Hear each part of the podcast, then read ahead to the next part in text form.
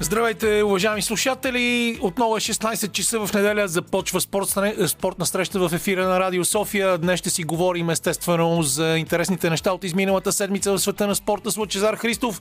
Петър Георгиев ще гостува в студиото, за да ни разкаже интересни неща за стандартите в спортната журналистика.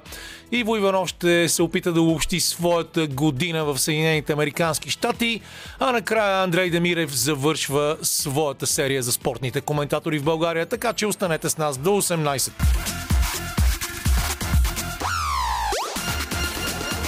Спортна среща с Камена Липиев. А, докато слушахме първото парче в нашата програма днес, се сетих за една песен на Штурците, в която се пееше песен, която започва, но не знам дали ще свърши тя. Това е ли някаква препратка към случващото се през тази седмица? И, или... Ми се струва, че ние не знаем. Ние също започваме спортна среща. Андриан Люманов ще ни слуша всичките неща търпеливо зад стъклото на стаята на звукорежисьорите или Големинова се е постарала да ни пуска готината музика. Ние сме Случо Христов тук, но аз просто знам, че започваме. Къде ще отидем, къде ще ни заведе това предаване, абсолютно не ми е ясно. Та, тази седмица беше натоварена като цяло толкова от към спортни Тя събития. Не, аз с всичко. Не запомних от понеделник, буквално ден по ден, то не бяха мораториуми, не бяха други неща около цените на тока, не беше новото правителство, което вече ми изглежда на един месец поне на една седмица. Да. Толкова беше Точно когато тази. завършваше предаването миналата неделя, Карлос Насар стана световен шампион по вдигане на тежести то само на 17 години. Имаме чисто ново правителство. ЦСК направи равенство с Арда 2 на 2, изпусна момента да настигне Лодогорец. Пак Дандани в Левски. Въобще е пълна лудница. Днес пък е страхотен зимен ден продължава в момента да върви старта от Световната купа по биатлон. Преди малко завърши гигантския слалом на пистата Гран Риза в Алта Бадия с изненадващ победител Хенри Кристофършен който дойде от задни позиции, атакува и успя да победи Марко Одермат и Моран Фелер, които останаха на подиума. Но парадоксалното е, че лидера след първия манш Матио Фавър от Франция завърши едва 16-ти, носителя на Световната купа Алекси Пентуро 15-ти. Изключителна касапница имаше там. Завършиха 29 души. Все пак само Филипо Делавите от Италия не завърши. Италианците обаче направиха своя удар на супер гигантския слалом в Санкт Мориц, където спечели София Годжа и още две нейни сънаронички са в топ 4. Само второто място не е тяхно. Това е актуална информация от днешния ден. непрекъснато пълна лудница. От всякъде аз това ти казвам. Не знам. Ти най-вероятно си го коментирал всичко. миналата неделя. В Растапен се пак стана световен шампион. Да, в, говорихме много аз съм доста това. доволен. Аз го следях на живо това, докато вървеше и прекъсвах uh, събеседниците, за да, им казвам, за да казвам как Верстапен печели в последната обиколка или как преди това има кола за сигурност. Прекъсвал си хората, не мога да го повярвам. Аз не, не, хора, нали? не, това не е, това не е истина. Просто не, какво викаш правителството? Си струва много старо, ама то е чистак много. Ами много хубаво, нека да видим. Продължаваме промяната. Промяната като че ли беше тема, която сега нали, в края на годината традиционно се правят някакви рекапитулации на случилото се през изминалите 12 месеца. Промяната беше може би една от най-често засяганите теми, освен нашата любима фраза всеки сам си преценя. Аз мисля с тебе да направим една а, партия, която да се казва така, всеки сам си преценя. Знаеш много колко хора ще Ние имаме директно 10%, 10% само заради името ще спечели.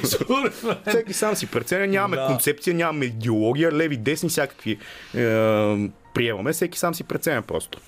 Виж сега, за мен това, което е важно, на фона на всичките години, които съм прекарал на улиците, правейки се на борец за справедливост, а, или поне да съм си въобразявам цял живот, че съм такъв е а, наистина да видим а, промяна в менталитета на политическата класа в България, която да разбере, че само с лапане и крадене не може да става. А, имахме наистина изключително парадоксални случаи тази седмица. Бившия финансов министр от кабинета на Бойко Борисов, Влади Горанов, беше хванат с а, автомобил с а, очевидно фалшива регистрация. След това се оказа, че има дублиране на автомобила.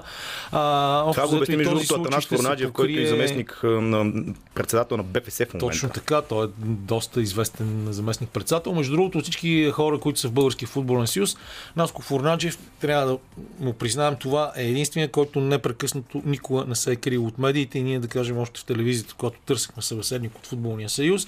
Винаги знаехме, че ако се обавим на Танас Фурнаджев, той ще се отзове ще дойде да говори, независимо колко са а, неприятни темите, по които трябва да се говори. Поне той успява по някакъв начин да поема отговорност, въпреки тази позиция, която има на не чак толкова отговорен човек. Аз да кажа смисъл, да. две думи за всичко случило се през седмицата в парламента. Мен ми прави такова, понеже ти казваш а, старите да се така да дадат път на младите. Това е теза, която от много години е конструирана като такава в българското политическо говорене.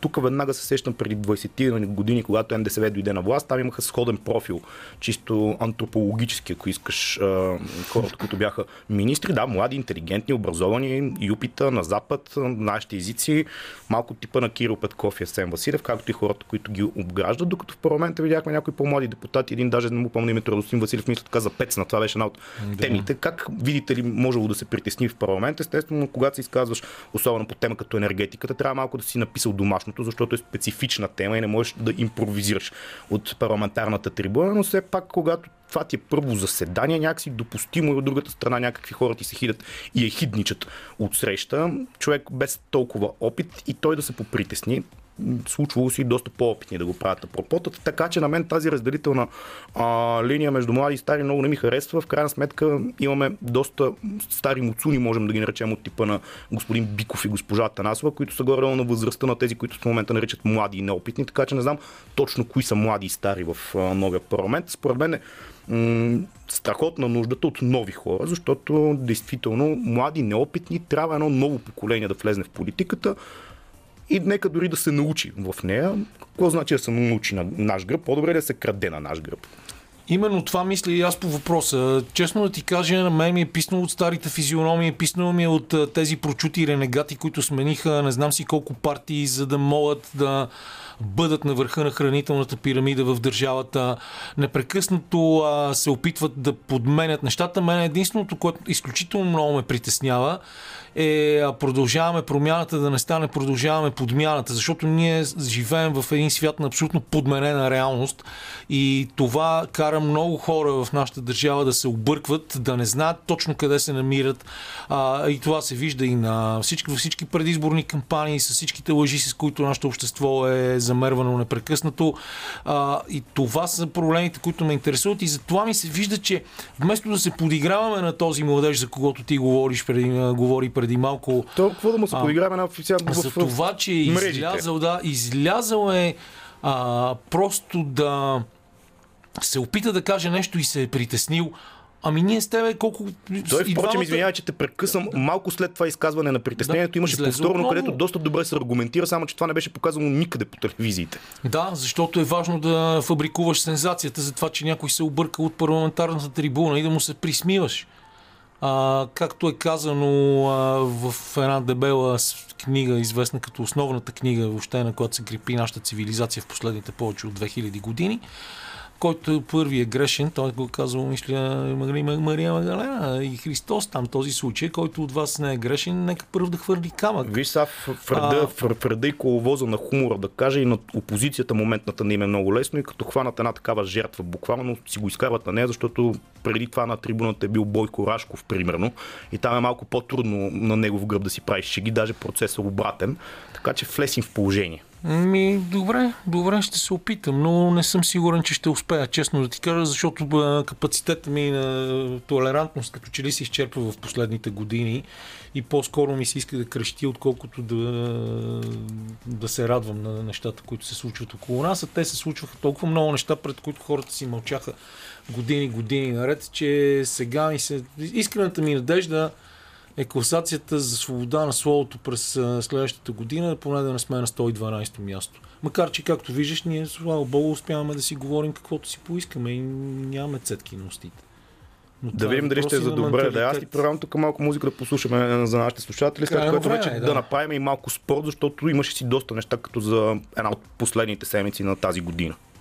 И след тази здравата палка на Stereophonics Do You Feel My Love, ние си продължаваме. Ти каза, че искаш да си говорим за спорт. Ми давай. тази песен завършва малко с едно някоя нечия китара се разваля, Да. е така леко се късат някакви струни. Добре, че не е китарата на Димитър Новачков, който Точно за него се забавляваше онзи ден изключително на коледното партия на Радио София. Беше Трябва да видите.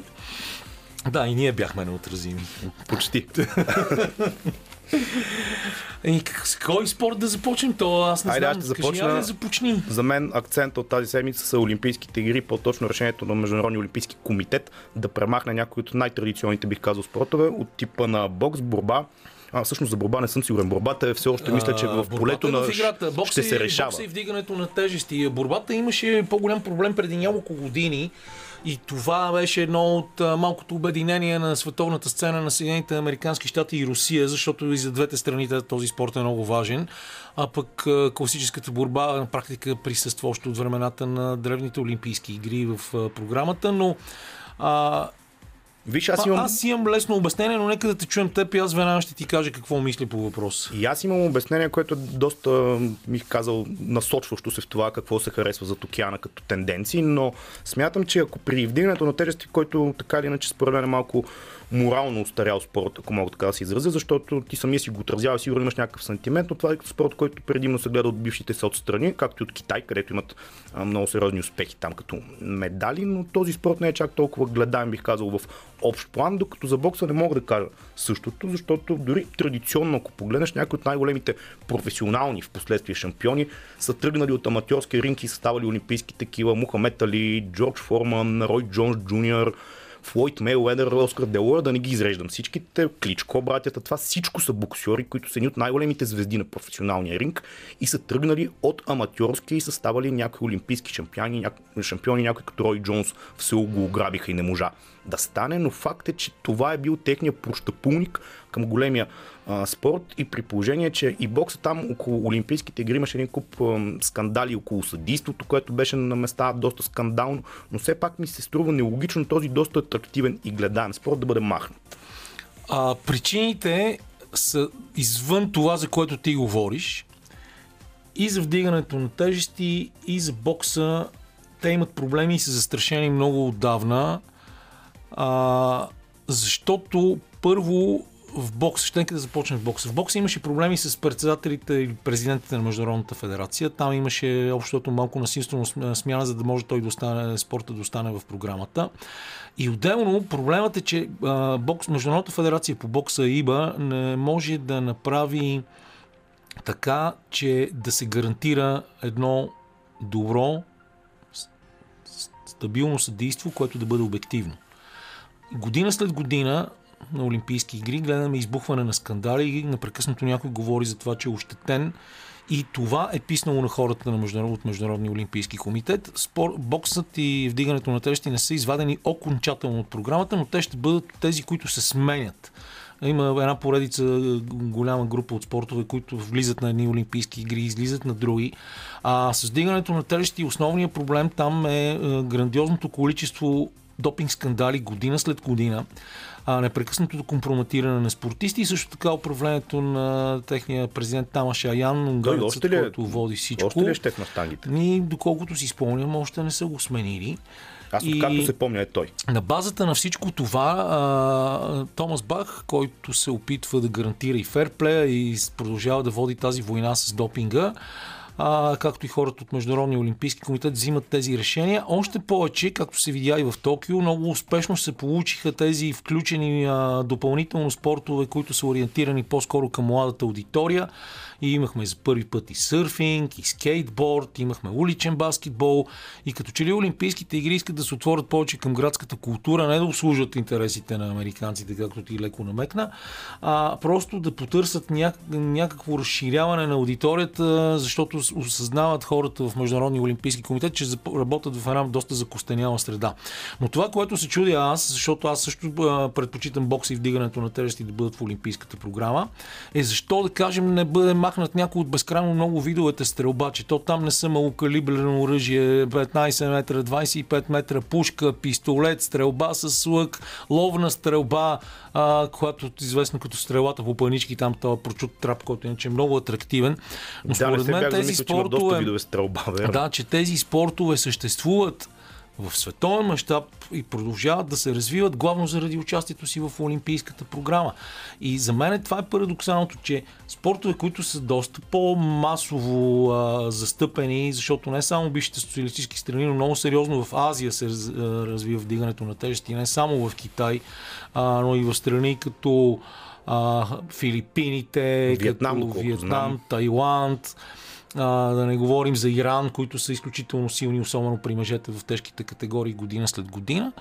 А, и това като цяло е един проблем, който също мен много ме вълнува. И а, видях обаче нещо друго. И си го говорих с колеги от Българската национална телевизия преди няколко дни че дори когато викнем хора в качеството им на експерти, хора, които би трябвало да са потопени дълбоко в тези проблеми, те говорят за лични а, неща, лични преживявания и не, уме, не успяват някакси да надникнат на завесата а, в дълбочината на причините това нещо да се случи.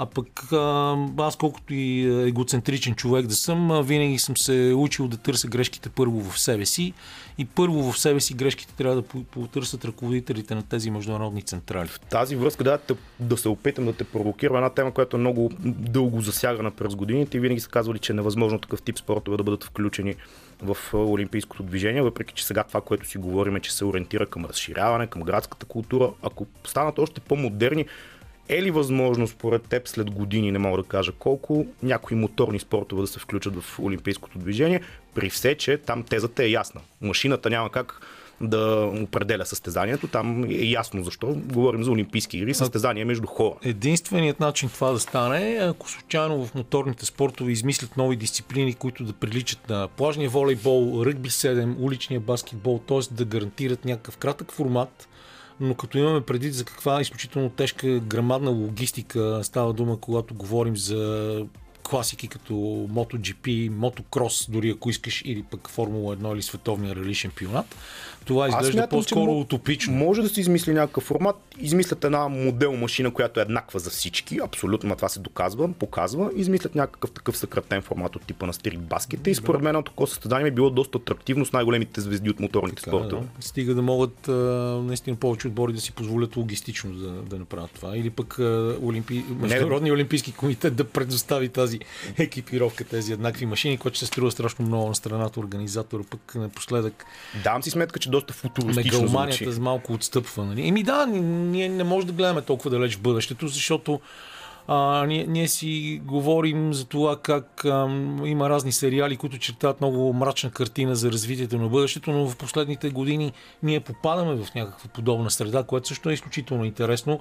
И започваме да влизаме в а, ситуации, в които сме си мислили, че никога няма да стигнем, особено преди 5, 6, 7 години, когато си въобразявахме, че това е най-добрият период от историята на човечеството, в който всички сме приятели, може да пътуваме без никакви ограничения и да споделяме с всеки по света каквото си поискаме а, се вижда. Между другото, едно от най-важните неща от тази седмица е речета на Дария Навална пред Европейския парламент а, заради това, че Алексей Навални получи а, наградата Сахаров и това е нещо, което препоръчвам абсолютно на всички, които ни слушат а, и на теб като на приятел а, да, да гледаш и да го чуеш. Речета е на английски с руски субтитри, гледах я с нощи и съм изключително впечатлен, защото това е едно младо 20 годишно момиче и то говори за това колко много компромиси в името на запазването на добрите дипломатически отношения се правят, за да се и, и по този начин индиректно се подкрепят диктатури.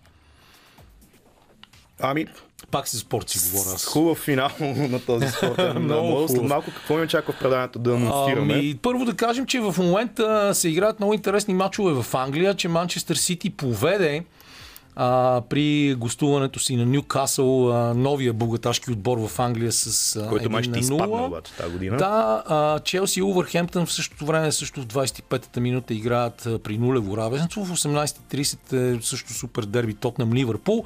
А, матчът между Евертън и Лестър беше отложен, което също е много интересна новина.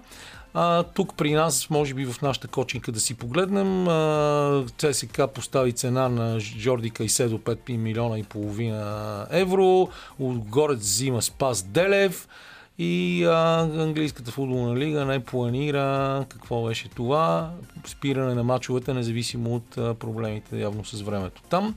И друго, което трябва да кажем е, че Паркър спечели реванша си с Чисора с помощта на три, да, три нокдауна, което също хората, които се занимават, а пък бойните спортове, както стана дума и миналата седмица с Иво Иванов, а, говори се за матч за него брат изключително Пулев, много. Точно така. Пулев днес също говори за това, но каза, че не може да потвърди тази новина поради простата причина, че всичко още е в зародиш.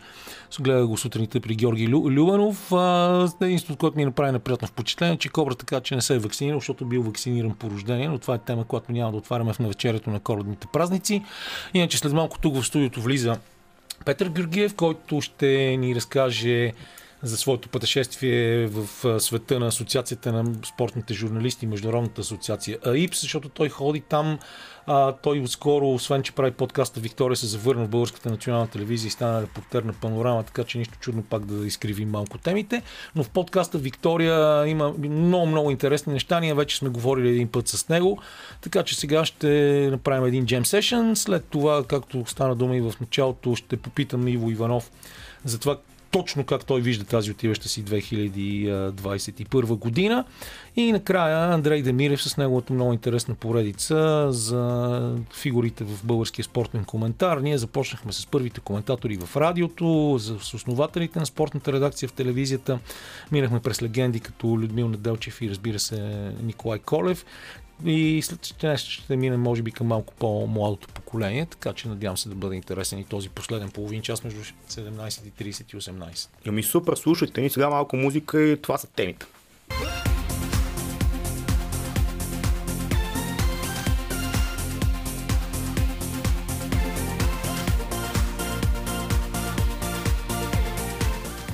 И това беше така наречената група Gene Morning с парчето Smiling. Ние вече казваме добре дошъл на господин Петър Георгиев. Здрасти, Пепи, много се радвам, че те виждам. Включвал си се по телефона, но... Много се радвам да бъда на живо. Благодаря ти за поканата. А, ти имаш много интересна година, в която беше номиниран а, за един от най-добрите истории от Международната асоциация за спортни журналисти. Попадна в топ 5. След това продължи да си правиш подкаста Виктория, но съвсем наскоро се завърна в телевизията Майка и вече си репортери на да. панорама, така че поздравления и за това. Благодаря. Но всъщност това, което на мен ми направи впечатление и те поканих и някъде 2-3 седмици по-късно осъществяваме тази среща, а, беше тази седмица с 20 млади спортни журналисти в а, Лозана, в Швейцария, когато ти успя да се срещнеш и с а, шефа на Международната асоциация на спортните журналисти. Джани Мерло. Много популярен човек в света на опийските ски, Джани Мерло, който там е нещо като човек с инвентарен номер, защото не пропуска състезания. А, и този пост беше много интересен, защото той касае стандартите в журналистиката, начина по който се разказват историите. Ние преди малко си говорихме с Лъчо а, че ние някак си не успяваме да стигнем до дълбочината на историята. Много често а, подменяме основната тема, включително и това, за което си говорихме преди малко, изключването на определени спортове от Олимпийските игри през 2024 година, 2028 година в Лос-Анджелис. И а, това са теми, които са изключително важни. Мен ми е много интересно да чуя погледа на, на млад човек, който има вече достатъчно опит в този занаят, но също времено има по-свежа мисъл от мен, да кажем. Със сигурност не мога да се доближа до твоя опит О, и винаги си, винаги си бил икона за мен в това отношение. Но да, тази седмица беше доста любопитна в рамките на, на 7 дни с мисля 25 спортни журналисти. Имаше хора, от, имаше хора от Европа, от Северна Америка, от Африка също така. Оказва се, че ние до голяма степен споделяме едни и същи проблеми, може би. Това, което се случва в медийната среда. И това, което каза ти, че в момента ни е трудно като че ли да стигнем до дълбочината и да правим такива материали, които аз лично намирам за най-качествени. Но това е една тенденция в международен мащаб и тя не е свързана, както знаеш, само с спортната журналистика, ами като цяло в медийното пространство. Трудно ми е честно казано да видя някакъв изход от нея, но виждам надежда в обществените медии, каквито са БНТ и БНР, разбира се, и в, може би, независимите създатели на съдържание. Няма да те карам да влизаме в дискусията за българската национална телевизия, просто защото не искам да те поставям в неудобна ситуация, но да, мисията на обществените медии е точно такава. Лошото е, когато тази мисия в един момент е малко криво разбрана и започва да превръща в голяма част от съдържанието в подобие на търговските медии. И това е за мен много голяма драма, но казвам, аз тук просто си казвам мнението до момента. А, и добре, как според теб всичките тези неща могат да бъдат променени в обществените медии, защото поне в България, в Българската национална телевизия, що се касае спорта, отстъпи много солидни позиции. Защото битката е много корава, много тежка, става дума за много пари. Знаем, че там имаше много голям дефицит, дефицит сега, слава Богу, редуциран до няколко милиона. А, и на фона на тази огромна битка за територия, защото това е наистина един супербол непрекъснат Супербол, да печелиш все повече и повече територия, за да имаш все повече и повече спортно съдържание. Единственото съдържание в световен мащаб, което качва цената си всяка изминала година, а, да можеш да, да изпълняваш тази мисия. Тоест, очевидно трябва да се откажеш вече от а, намерението си да бъдеш част от голямата група от търговски телевизии, които излучват всички неща директно и да търсиш допълнителното съдържание, както ти правиш всъщност и в подкаста си. Да, както име- и в панорама онзи ден, доколкото знам. Да, аз много се радвам, че един от героите на подкаста попадна в панорама. А, това е много интересна тема, по която можем да разсъждаваме. Според мен, всъщност, и тук се връщам на преживяването, което имах в Лозана, тъй като се срещахме с доста хора от федерации като ФИФА, като Международния олимпийски комитет и ги питахме именно по този въпрос за правата на спортните състезания. Те така и не успяха да дадат някакъв ясен отговор за това как обществените медии конкретно могат да бъдат сигурни, че в бъдеще ще продължават да отразяват Олимпийските игри, световните първенства и така нататък. Но тук това, което и ти засегна, можем да, да някакси да даваме допълнително съдържание, допълнителна стойност не само през големите първенства, а когато търсим и някакви неразказани истории, каквото нещо, което аз опитвам да правя, нещо, което вярвам, че и много други хора в днешно време, млади създатели на съдържание го правят. И затова не са нужни много пари, по-скоро е нужен някакси Нужно е желание, нужна е креативност и може би до някаква степен е нужно да се дръпнеш от ежедневните събития в спорта, да, да не следиш толкова много резултатите на любимия си отбор, за да можеш да, да си освободиш пространство в главата, да търсиш нещо различно. Нужно ти е любопитство също. Любопитство Това е също. Важно. Да, ти го това е знаеш много нещо. добре, а, защото се пък с Деян Веселинов правите тази поредица за Селски, селски футбол. Не- Някакси става дума селски, затова направих Само, пауза. а само да добавя, Да. Даян е водещия човек този проект и аз съм много благодарен, че ми даде шанс да участвам. Защото докато пътувахме с него а, баскетболно а, миналия сезон из България и си спомням как той с някакъв невиждан, ма невиждан ентусиазъм разказваше за тия истории и за това, че всъщност там, там можеш да намериш истинския дух на спорта, който ние сме загубили, защото ние сега говорим за това как националният стадион по а, тук Василевски се е пълнил с 40 000 души на баскетболен матч или на състезания по борба. Е имало адски много хора, защото това, това е било единственото нормално спортно съоръжение в България тогава през 60-те години, малко преди да се открие за универсиада през 61-а. А, и, и като че ли този ентусиазъм у хората го няма, няма желанието да се да станеш съпричастен с тия герои. И, и те герои в един момент, когато вземат медал, ние ги вдигаме нагоре, после ги изхвърляме на буклука, когато паднат. Пример Григор Димитров и не само. А, и, и, и накрая цялата целият смисъл на спорта, спорта като метафора на живота, като една непрекъсната битка се губи. И точно тук ти, примерно, си виждал далеч повече от мен. Нещо, върху което аз разсъждавам в последно време е дали ние, дали България като, като спортна нация има достатъчно някакси идоли, които да могат да, да вдъхновят следващото поколение да се интересува от спорт, защото да, напълно съм съгласен, че именно в, да кажем, селския футбол се крие, може би, истинския дух на спорта, но ако няма големия спорт, тогава пък как ние можем да, а, някакси да си дадем причина да инвестираме изобщо в, в спорта, ако няма големите спортни успехи. Така че взаимовръзката между, между идолите, конкретните личности, големите отбори и малките отбори, които са хиляди, може би десетки хиляди, е доста сериозна. Това е като че ли а, част от спора яйцето или кокошката. Да. а, малко, но а, просто аз имам, имам чувството, че ние някакси изместихме а, изместихме центъра а, по-скоро в посока на пропаганда, на това да се трупат а, лаври на гърба на чуждите успехи, а, да ставаме някакси, да, да си градим с фалшиво самочувствие и, и заради това ти, ти ги задам ти въпроси, защото ясно е, че това е незаменимо. Това, това е к- кръговрата на живота. Трябва да започнеш от нищото, да имаш ентусиазъм, да следваш успехите на идолите си, евентуално ти да постигнеш такъв успех. Но дори да не стигнеш до успехите на идолите си, поне да останеш тази любов към спорта. Само тук ще разкажа нещо, защото първият епизод на Виктория, който излезе 2018 година, беше а, по случай 25 годишната от победата срещу Франция на Парк де Пренс и тогава, за да, може би, за да предложа нещо по-различно, а, помолих много хора, слушатели да разкажат всъщност какво са преживяли в онази вечер.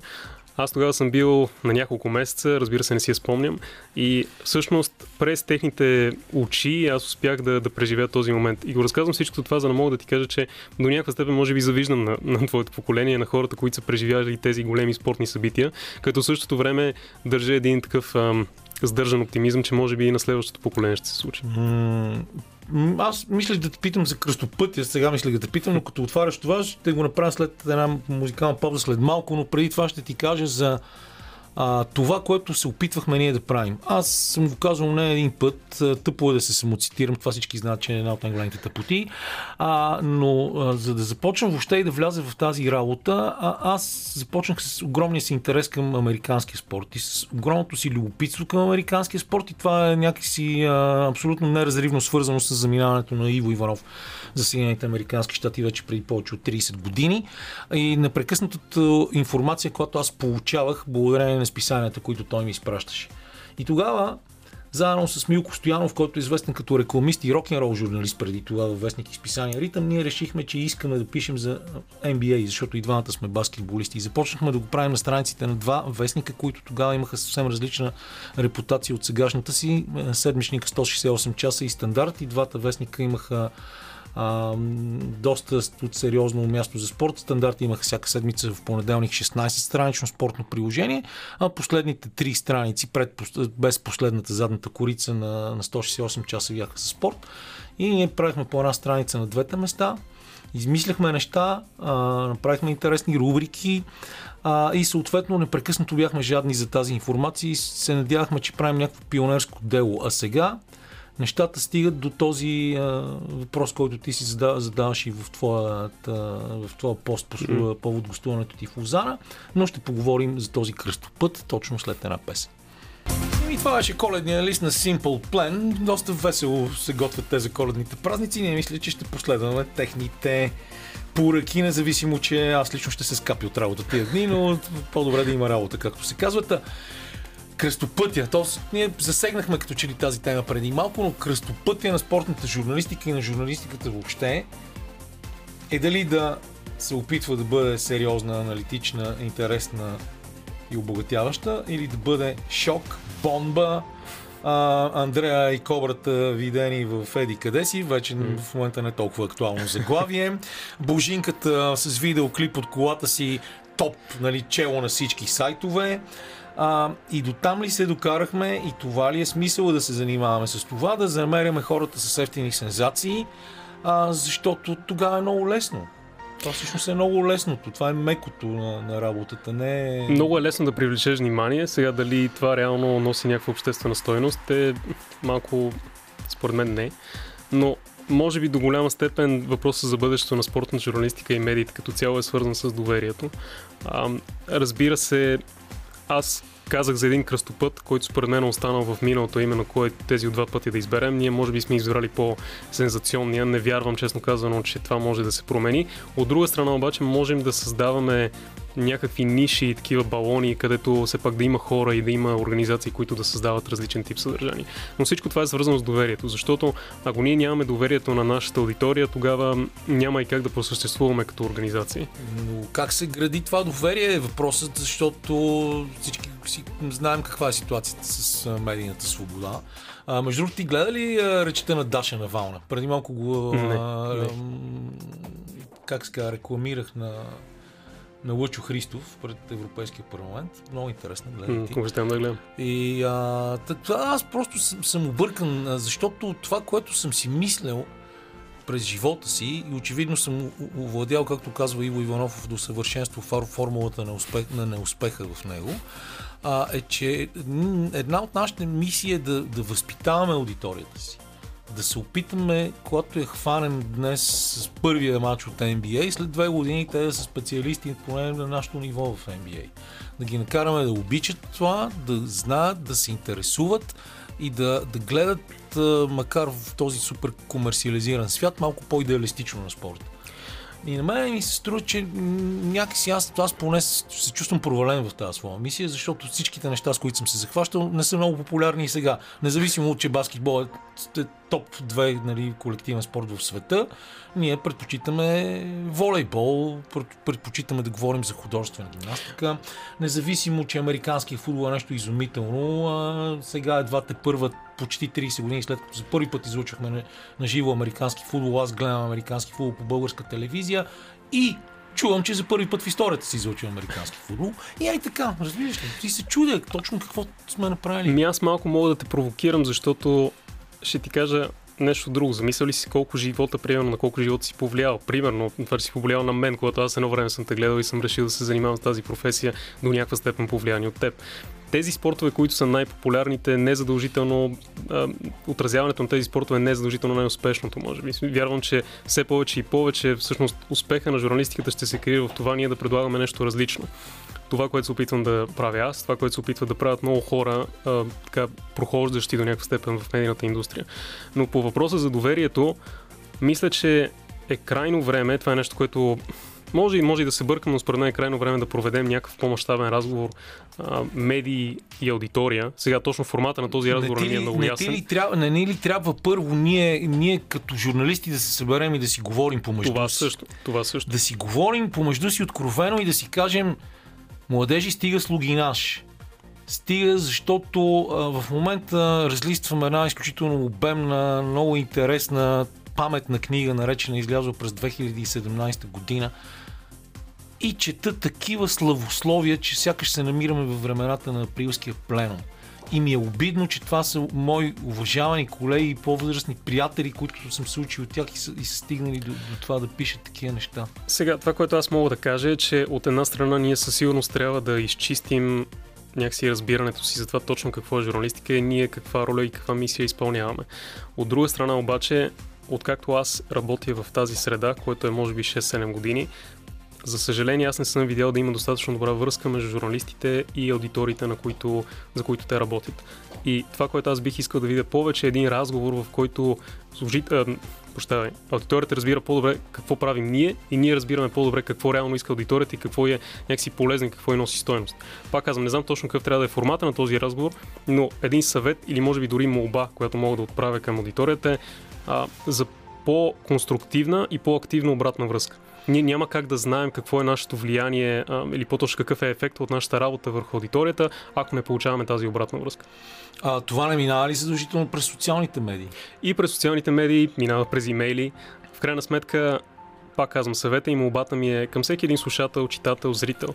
Когато консумирате някакво съдържание, новини, репортаж, каквото и да е, което ви направи впечатление, добро или лошо, може би а, е полезно да се свържете с човека, който е автор на това съдържание и просто да му дадете обратна връзка. То е много, много човешко, но в крайна сметка в хората работят, в, в медиите работят хора и до голяма степен ние зависим от обратната връзка. А ти знаеш ли, че аз опитвам това да го правя от 2007 година?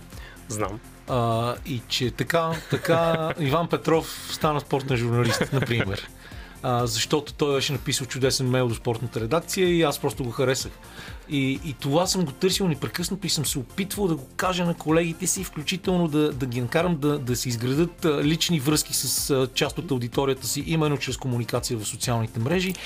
И заради това някак си се чувствам също провален в тази мисия. Не, не си и ти точно си ми дал мотивация аз да го правя това нещо. Проблема е, Камене, че а, социалните медии станаха, както знаеш, едно много токсично пространство и вярвам, че както аудиторията, така и журналистите по някакъв, по някакъв начин го избягват. Но това не е, дали това не е извинение. Ние можем... Това учат мастер класовете в Евровизия. Учат на това да, да, да изградиш доверие с да, аудиторията да. си, именно чрез обратната връзка през социалните мрежи. Това е много мрежи. важно. Дали ще е социални мрежи, дали ще са дори написани писма, важно е да има това общуване, за да може, пак казвам, ние да осъзнаваме каква е нашата роля в обществото, като журналисти. Понеже ни остава още много малко време преди да завършим този говорен модул, както се казва.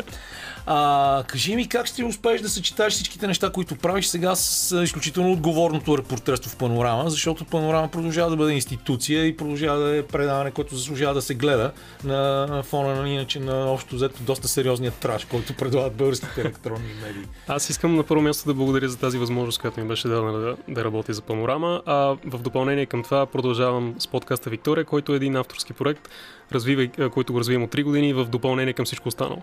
А, важно е, когато вярвам, че от гледна точка на журналистите, когато има страст към, към работата ни, няма значение колко е тежка работата и колко време имаме. Аз ще продължавам да върша всичко с желание.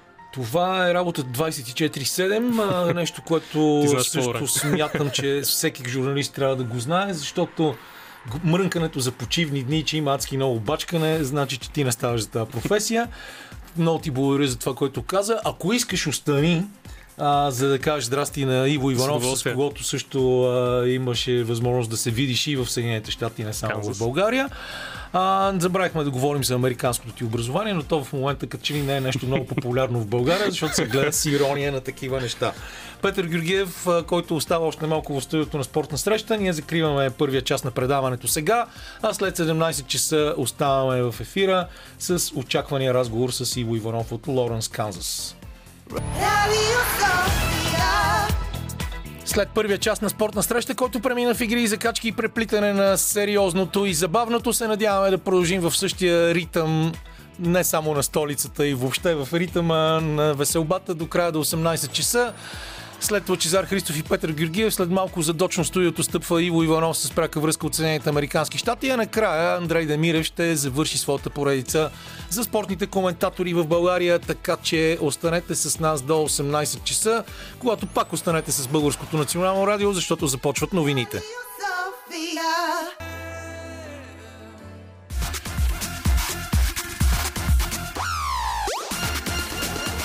Спортна среща с Камена Липиев. Спортна среща продължава след Роби Уилямс и Go Go Дос. Сега Иво Иванов вече е на линията ни в Съединените Американски щати. Широко рекламираното негово участие днес. Той обаче няма никакви подозрения, че днес съм му приготвил една изненада, нали, на коледа се случват чудеса, пък имаме само няколко дни до, до коледа. И тук имам един приятел в студиото, който иска да ти каже здрасти. Първо ще те пробвам дали ще го познаеш, пък после ще ти каже кой, ако не го познаеш. Иво, много ми е, много ми е драго. Чак, ще проговоря малко по-дълго, за да може да ми познаеш гласа евентуално. Но може и да не го познаеш. И според мен това е според мен е Пепи това. Да, добре. добре. Пепи, Много ми е драго, приятел. То няма как, да. Пепи ми беше да, на няма гости как да не му познае гласа. предишния половин Да. час и просто остана специално за да те поздрави, да ти каже здрасти, пък може да те пита нещо. Е, Аз останах да чуя медения ти Е, глас супер, и, той- и някоя история, така че Е. просто ще се навъртам. голямо удоволствие, голямо удоволствие. Пепи е невероятен човек и феноменален разказвач самия той. А, няма как да му объркам гласа, защото Камене, аз го слушам почти ежеседмично. Дори по-често, отколкото Радио София, нали? Ти знаеш, да, ти знаеш точно какво прави, какви чудеса прави той. Така че гласа му е познат на много, много, много хора. Слава Богу, за щастие. И сега след завръщането благодаря, Пеп. Завръ... след завръщането му в панорама, вече милиони момичета ще носят снимката му скрита до сърцето си. Да.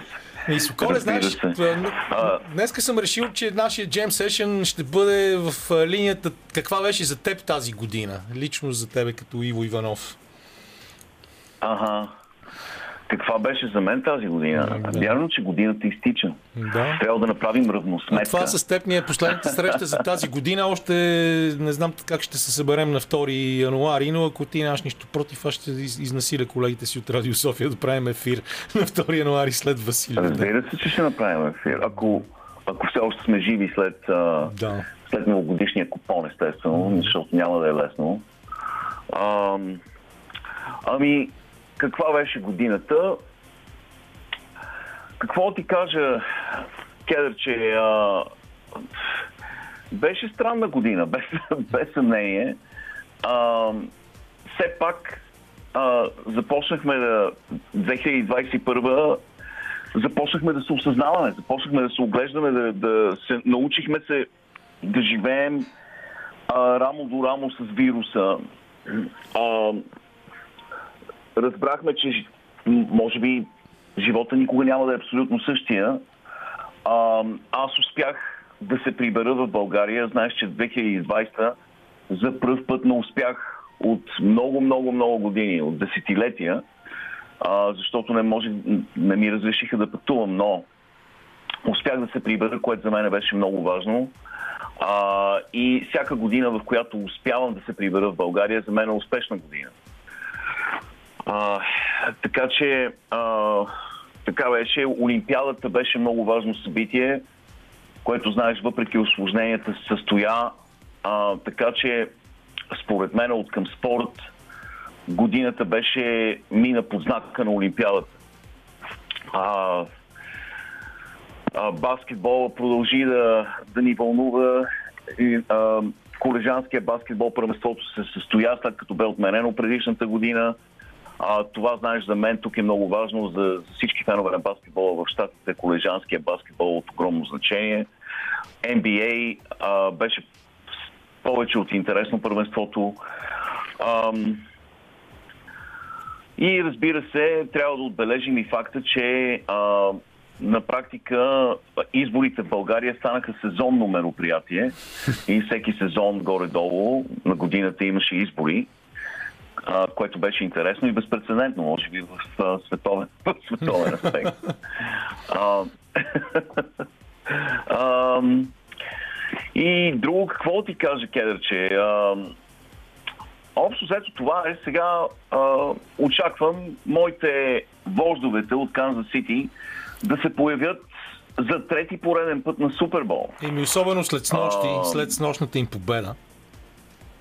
Да, в четвъртък а, да, трябва да споменем това, че а, в много, много важен матч, матч, който на практика реши изхода от а, конференцията ни,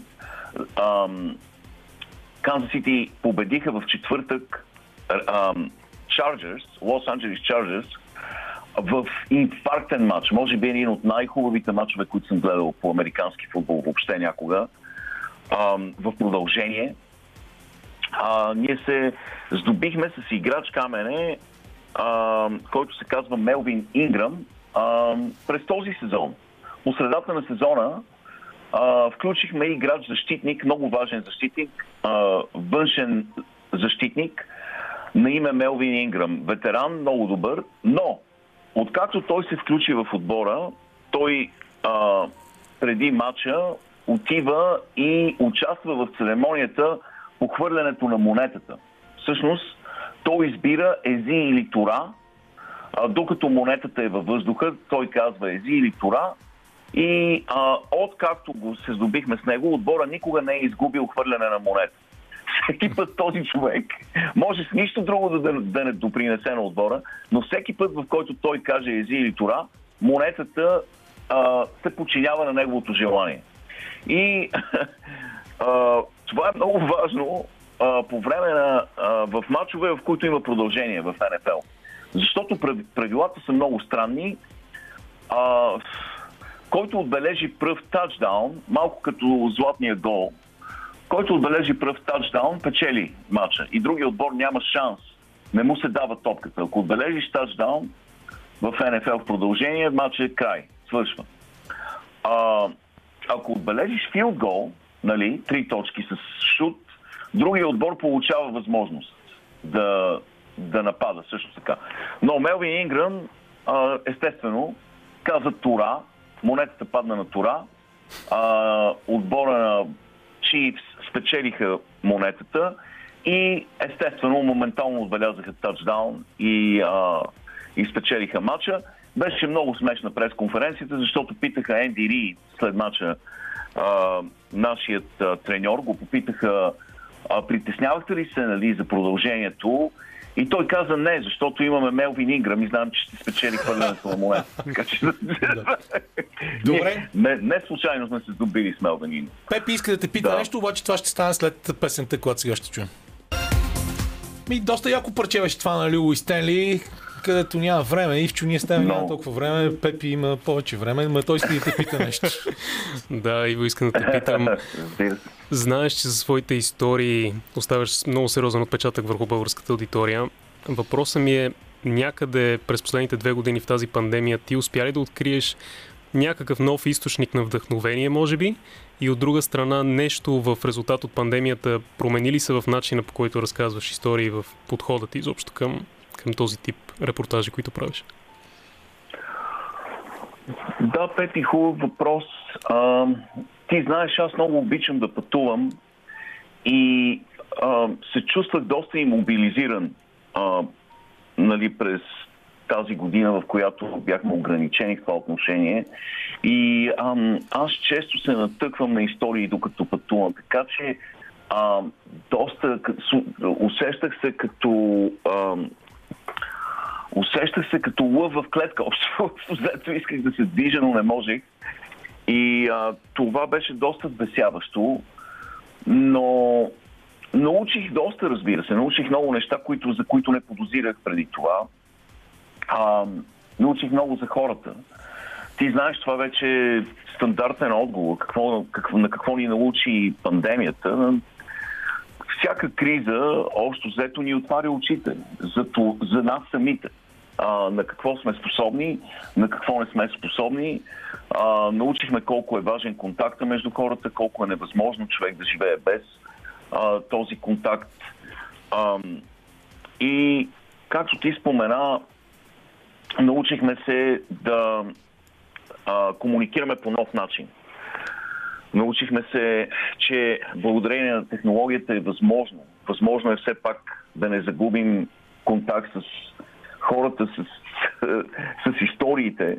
Така че, а, прав си, да, намерих начин да търся по друг начин истории, да се свързвам с хора по Zoom и така нататък. А, а, да, наблегнах на, на търсенето в интернет, на откриването на контакти в интернет. А, и естествено разбрахме, че всъщност хората могат да бъдат много-много силни в такава кризисна ситуация и а, че всъщност а, един вирус, едно къще рибонуклинова киселина не може да ни сложи на колене и човешкото рано или късно надделява. И в крайна сметка аз тогава още се замислих, че това е възможност. Възможност е не ние да бъдем заразени с вируса, да заразиме вируса с човещина.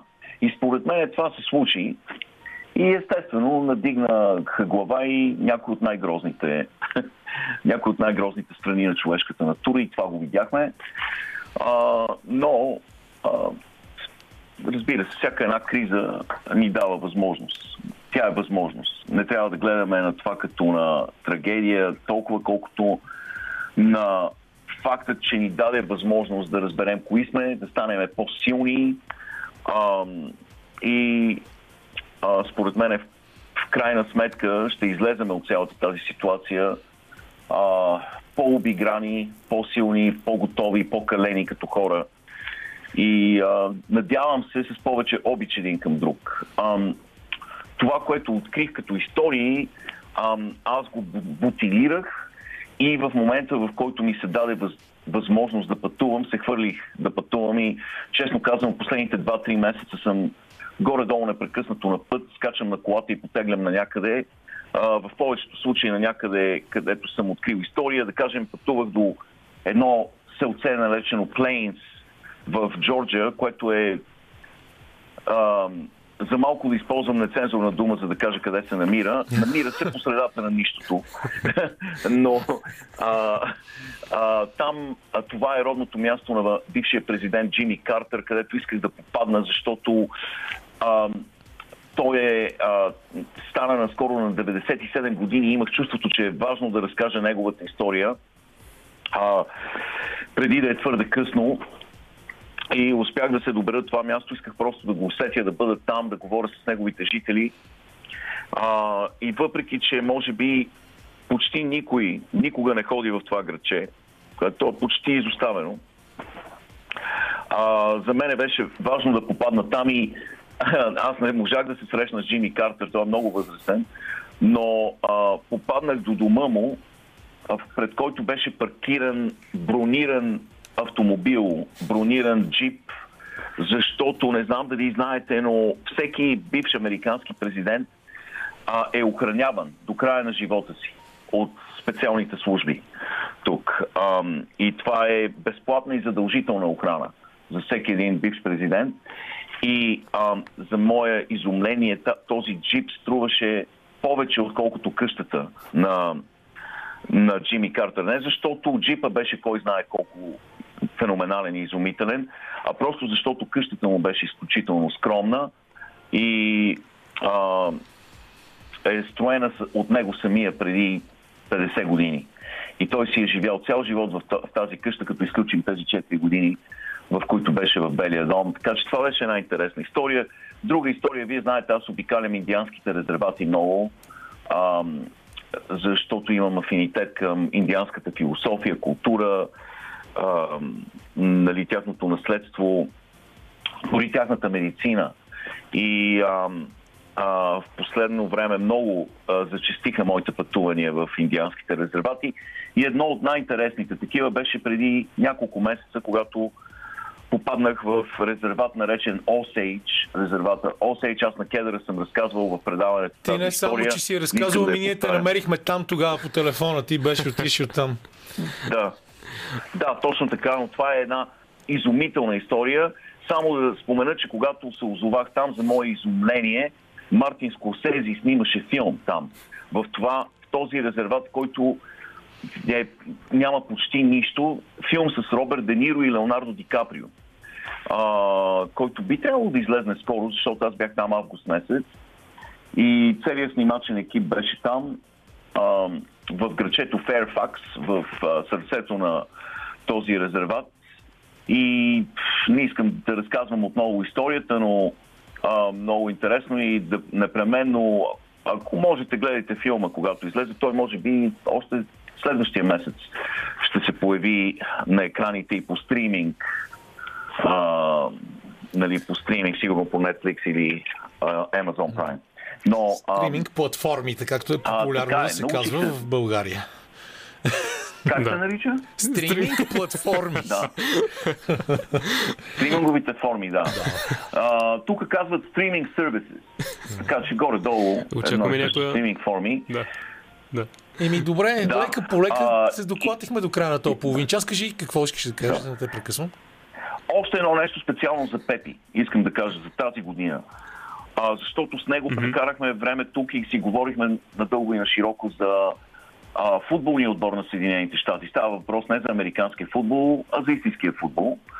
И ам, а, трябва да отбележа, че тази година, 2021, беше преломна година в ам, футбола на, на Съединените щати и за техния национален отбор, който записа феноменална година а, и намери облик, намери идентичност а, сработване между отделните звена, защита, полузащита и нападение и се превърна в доста сериозен отбор и според мен ще бъде фактор а, през идващото световно първенство до година. Ще видим. Весела коледа. Имаше да. неща, които исках да те питам, но ще ги оставя за друг път. За Кайри Ирвинг. Ще сменят ли Ръсел Уестбрук Лейкър да. с някой друг. Но така е добре. Да, Хубавото, да. че ти ни заради с оптимизъм. А, аз си мислех, че ставаме и по-разделени. Пепи само ти казва една дума. И аз и, и на двамата само исках, да. от, понеже с Кедра си говорихме за, за младото и за предишното поколение, искам от името на младото поколение, работещо в българските медии, да ви благодаря и на двамата за това, че за цялото вдъхновение и за, за работата, която сте вършите и вършите и сте вършили и вършите. И за мен лично, а, така не искам да стана твърде емоционален, но това, това значи много. Много ти благодарим. Благодаря Иво, весели празници, поздрави на Емчо, Алина, на Джейми, на всички приятели, на Луис и ще се чуем след коледните празници. Това беше Иво Иманов от Канзас, а ние продължаваме с Cool and the Gang, колкото виждам.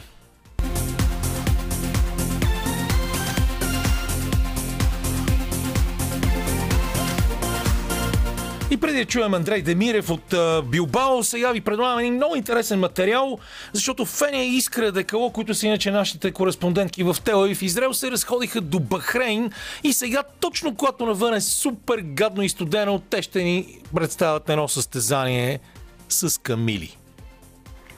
Дилемата беше дали да гледаме мототренировка на пистата за Формула 1, която съперничи с тази в Абу Даби или да отидем на състезание, където се надпреварват камили. Тъй като за нас романтиката никога не е била в машините, се озовахме на надбягването. Обикновено хората пристигат за целия ден и проследяват всички гонки. За нас една серия беше достатъчна. Разстоянието е 5 км и най-бързата от камилите го мина за по-малко от 5 минути. Така че беше по-интересно изчакването. Състезателките пристигаха с шапка, но не на главата си, а на муцуната. Преди състезанието им ги сваляха. Въпреки, че е зима, температурите бяха високи. Както на всички места, където има публика, на открито Има остъклени участъци с климатици, така както са и автобусните спирки. Попаднахме на дамско състезание. Женските и мъжките камили се състезават по-отделно. Помислихме, че можем да видим някои от обитателките на кралската ферма, която посетихме преди ден. Там отглеждат 400 расови животни. Заради коронавируса не ни позволиха да ги храним и галим. Гледахме ги от 5 метра. Забранено е да се снимат животните. Конкуренцията между фермите в околните държави е жестока. Но кралските камили не участват в надбягвания, а в конкурси за красота. Дори и там е имало скандал, защото собствениците на не толкова елитна ферма инжектирали ботекс в устните и гърдите на състезателките. Хванали ги и ги изключили от надпреварите за години напред. По принцип, наказания за лъжа и кражба по тези места са неописуемо жестоки, поред нашите разбирания. Но на практика в резултата няма престъпност. Първото, което ни направи впечатление по време на гонката, бе, че не забелязахме жокей. Състезаваха се само едногърби камили. Върху гърбицата им беше закрепена някаква кучия. Това е робот и треньорите чрез него дават командите си. А освен това на него е закрепен към шик. Треньорите трябва много точно да определят къде да ударят с него, за да командват животните, къде да избързат, къде да не се сблъскат с другите състезателки. Въобще това е нововъведение. Преди са използвали за ездачи малки момчета. Продавали са ги и са ги крали още докато са две годишни. Важното било да бъдат много леки. Често ги правили участници въпреки волята им. Живеели в лагери до фермите. Намесили са се правозащитниците. Така се стигнало до компромиса с роботите. На следващия ден посещаваме и ферма за състезателни камили. Представителката на която е спечелила над преварата. А тя е била с неголям награден фонд четвърт милион долара. Но придружаващите подаръци са били доста сериозни. Коли, злато. Подобно както при конете, селекцията е според състезателните качества на камилите. Те редовно тренират по два пъти на ден, рано сутрин и късно вечер. Но преди състезание бягат в най-горещото време на деня. За публиката има климатици, но за участничките не. И в тази ферма снимките на животните е забранена. Просто те са изключително скъпи. Наскоро са придобили Камила за 4 милиона. За Радио София от Бахрейн Феня Декало. И ето и обещаната връзка с Андрей Демирев, който си гледа спокойно матч. Как е матч, Андро? Здрасти! О, тук да гледам Атлетик, както играе напоследък, липса му гола. Трудно е. Един на един в момента. Да видим дали вкара пър, бързо гол Атлетик първата минута, но бързо изравниха в четвъртата и така. Ще видим, да имаме късмет този път да бием. Да, да Също Бетис играе. Да, Реал Бетис а, а, и то домакински матч, но също времено пък Манчестър Сити имат страшен късмет, защото водят на Ньюкасъл в 84-та минута с 3 на 0, докато Челси не могат да вкарат гол на Улвърхемптън. Но днес нашето предаване ние до този момент се разтягаме някакви истории. Започнахме още в 4 часа а, с Лъчо Христов. Продължихме после с Пепи Георгиев и Иво Иванов. И сега ти си като че ли идеалният завършвак за тази работа с твоята чудесна история, която ти разкажеш вече трета седмица поред в нашия ефир, за това как са се развивали през годините българските спортни коментатори, за твоя път и срещи с тях. А, човек, който като те поспява да се самоиронизира и да каже, че а, френското ръ помага в френската гимназия, но не и в занаята на коментатор. Със сигурност има какво забавно още да ни каже, така че добре дошъл отново в нашия ефир, на мен ми е много приятно. Да, добър ден, уважаеми зрители. Здравей, Камене. Да, действително. Имах проблеми с ръто в радиото, примерно не ме приеха, но в телевизията започна да коментирам веднага след като влязах в 1978 година. Тогава а, българската телевизия организира турнир Варненско лято по водна топка. Това беше предишния ядренски турнир, който Иван Славков и взе и го организира във Варна, много добре организиран. Всички отбори бяха настани на златни пясъци. Само да ти кажа, че а, да. аз така се запалих по водната топка, защото баща ми ни заведе с брат ми на турнира във Варна на открития басейн и точно там точно аз видях титана на задното витло, доктор Фараго от Унгария и оттам нататък тръгнахме. Ти миналата седмица всъщност ни разказа за този парадоксален случай, как си е трябвало да коментираш на, на руски а, за зрителите, които посещават българското Черноморие по, по, по българската телевизия, да могат да гледат и те.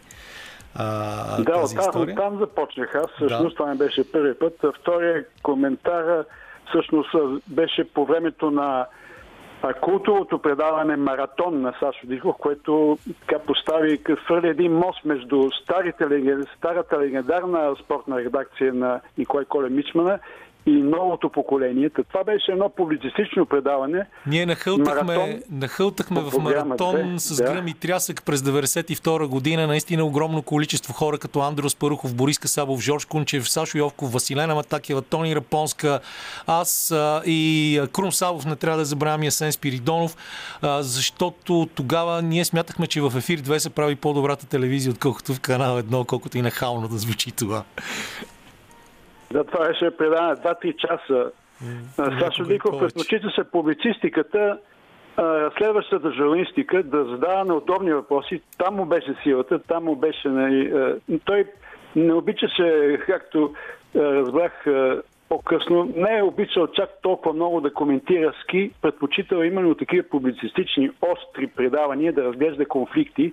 И маратон просто му попадна и беше идеалният вариант. Той след това оттам взе това му беше модела да го предложи, когато стана кандидат за генерален директор на телевизията. Всъщност маратона това му беше модела да предложи като модел на нова телевизия с много публицистика, с много разследваща журналистика и така нататък. И по време на маратона Сашо Виков ме покани да коментирам един матч, единствения матч, който съм коментирал сам от Кам Ноу, Барселона, на летния турнир с Жуан Гампер между Барселона, тогава с Стоичков, и ЦСК. Това беше единствения матч, който коментирах сам за, специално за маратон. Това не беше така страхотен спомен. След това телевизията, знае, спортната редакция влезе в нов етап. Сменяха се директорите, т.е. главните редактори на спортна редакция на всеки 2-3 години. Ти по-добре ги познаваш. Аз се отделих от тогава, доста години не бях в тази редакция. След това Пепи Василев ме покани да коментирам матч за финал за купата на европейските шампиони между Манчестър Юнайтед и Байер Мюнхен на Кам Ноу отново. Бяхме двамата. И то стана по един много интересен начин, тъй като Пепи не можа да си намери Петър Василев или Петела. Не можеше да си намери хотел в Барселона. Имаше 30 000 германци, 30 000 англичани и някакъв а, фестивал имаше и Формула 1 след една седмица. И му намираха хотел на 40 км. Той ме помоли, аз му намерих хотел с моите приятели ватерполисти. И той ми каза, Андро, ела да коментираме заедно матча. И аз отидох, веднага се дигнах от Билбао. А в а, час преди матча му се обадиха от телевизията и казаха, намери Стоичков това на стадиона да коментирате заедно. И Петела каза, не, аз съм казал на Андрей Дамиров да коментираме заедно, никакъв Стоичков ми трябва, точка по въпроса. Благодарен съм му за този жест, цял живот, разбира се. Да, и Аз ти... него и коментирахме, да. В крайна сметка ти, ти да? някак си успя през това време да се наложи като експерт от Испания, който се включва къде ли не и независимо, че в момента имаме толкова много телевизии и ти казваш, че не можеш да следиш, ти успя и в Българската национална телевизия, и в телевизиите, които отразяват испанското първенство да продължаваш. Така че ние миналия път си говорихме и за успеха на Вили Недялкова. Казахме си, че ще си поговорим и за това колко важно всъщност е присъствието на режисьорите в телевизията. И тогава споменахме Краси Маркова, Виктор Георгиев, не го споменахме светла му памет. Но и имахме страхотни режисьори, които вдигнаха продукцията на, на по-високо ниво. Точно Краси и Виктор и разбира се Григор Николов, който освен това беше съдия по футбол и ти няма как с него да не си, а, си говорил не, точно за любимата ви игра. Да, великолепен човек. Да, всъщност тези хора бяха много важни, също колкото и самите телевизионни коментатори. Тези, които са трудниците, сътрудници, режисьори, редактори, организатори и така нататък. Помниш, разбира се, Павката Бушнаков, Бог да го прости. Изумителна който, фигура. Да, изумителна фигура. Без него спортната редакция не можеше. Той попадна на доаена на българските телевизионни коментатори Николай Колев Мичмана и с него направиха незабравимата за българските запалянковци рубрика Гол след гол. Едно от най-гледаните предавания, може би, по тези времена. Павката гледаше по цели нощи футболни матчи в телевизионната кула, на 4 екрана, дори 4 мача наведнъж, а след това по цял ден разпитваше спортни, спортни редакции по цяла Европа за голмайсторите. Тя беше невероятна личност, беше приятел личен на Франц Бекенбауер, на Кайзера, а също така веднъж хвана и убеди Шумахер за интервю, но не се появи нашия оператор и Шумахер се 3 минути и му каза благодаря много за поканата и си отишъл. Бих казал, че Павката беше невероятна. Павката можеше да, да продаде Камила на Бедуин. Абсолютно. Павката беше, както казах, душата на спортната редакция.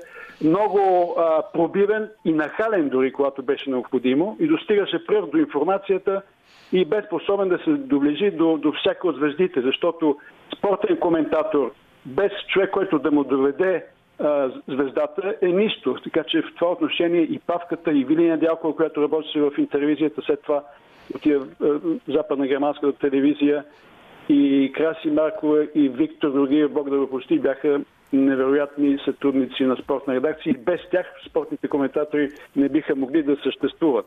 Ние продължихме дълги години това сътрудничество с Вили Недялкова, тъй като тя, както знаеш, ти спомена миналия път, че тя спечели тази голяма награда на Международния олимпийски комитет.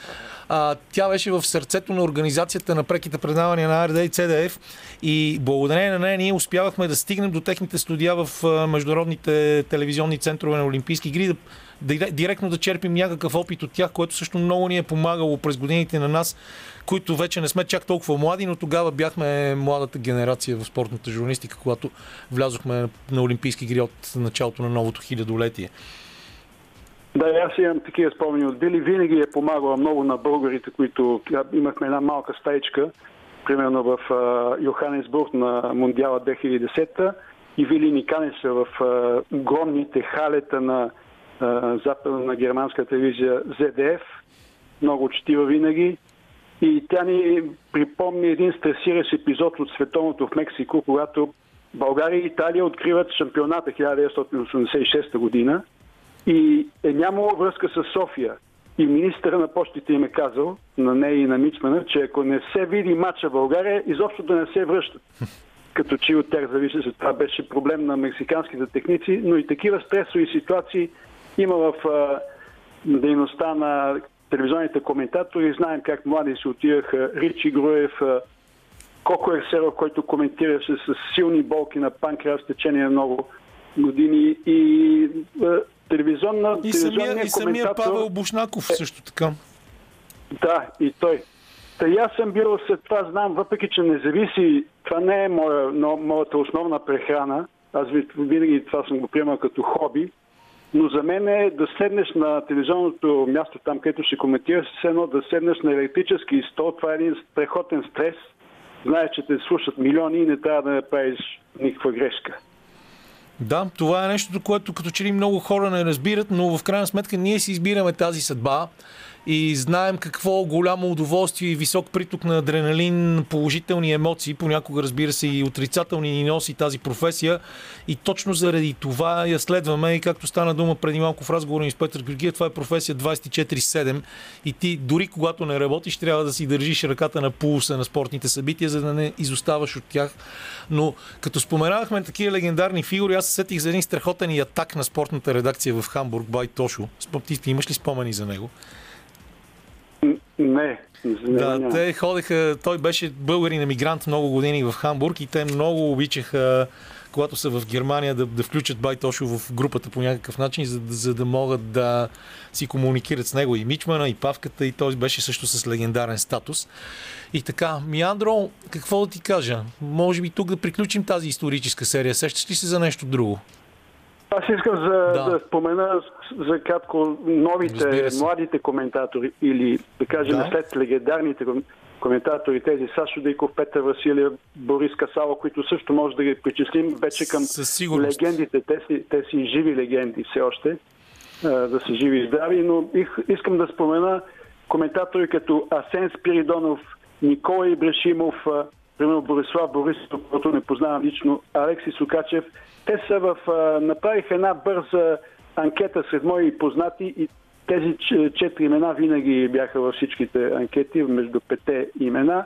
Така че имаме добри, много добри коментатори и в Българската национална телевизия, и в Диема. Така че бъдещето е осигурено. Сега, естествено, вкусовете са други. Имам интернет, имам мобилни телефони, така че не е онова време, което единственият коментатор, който коментираше, определя се настроението на цял народ. Сега всеки си гледа както си иска мачовете.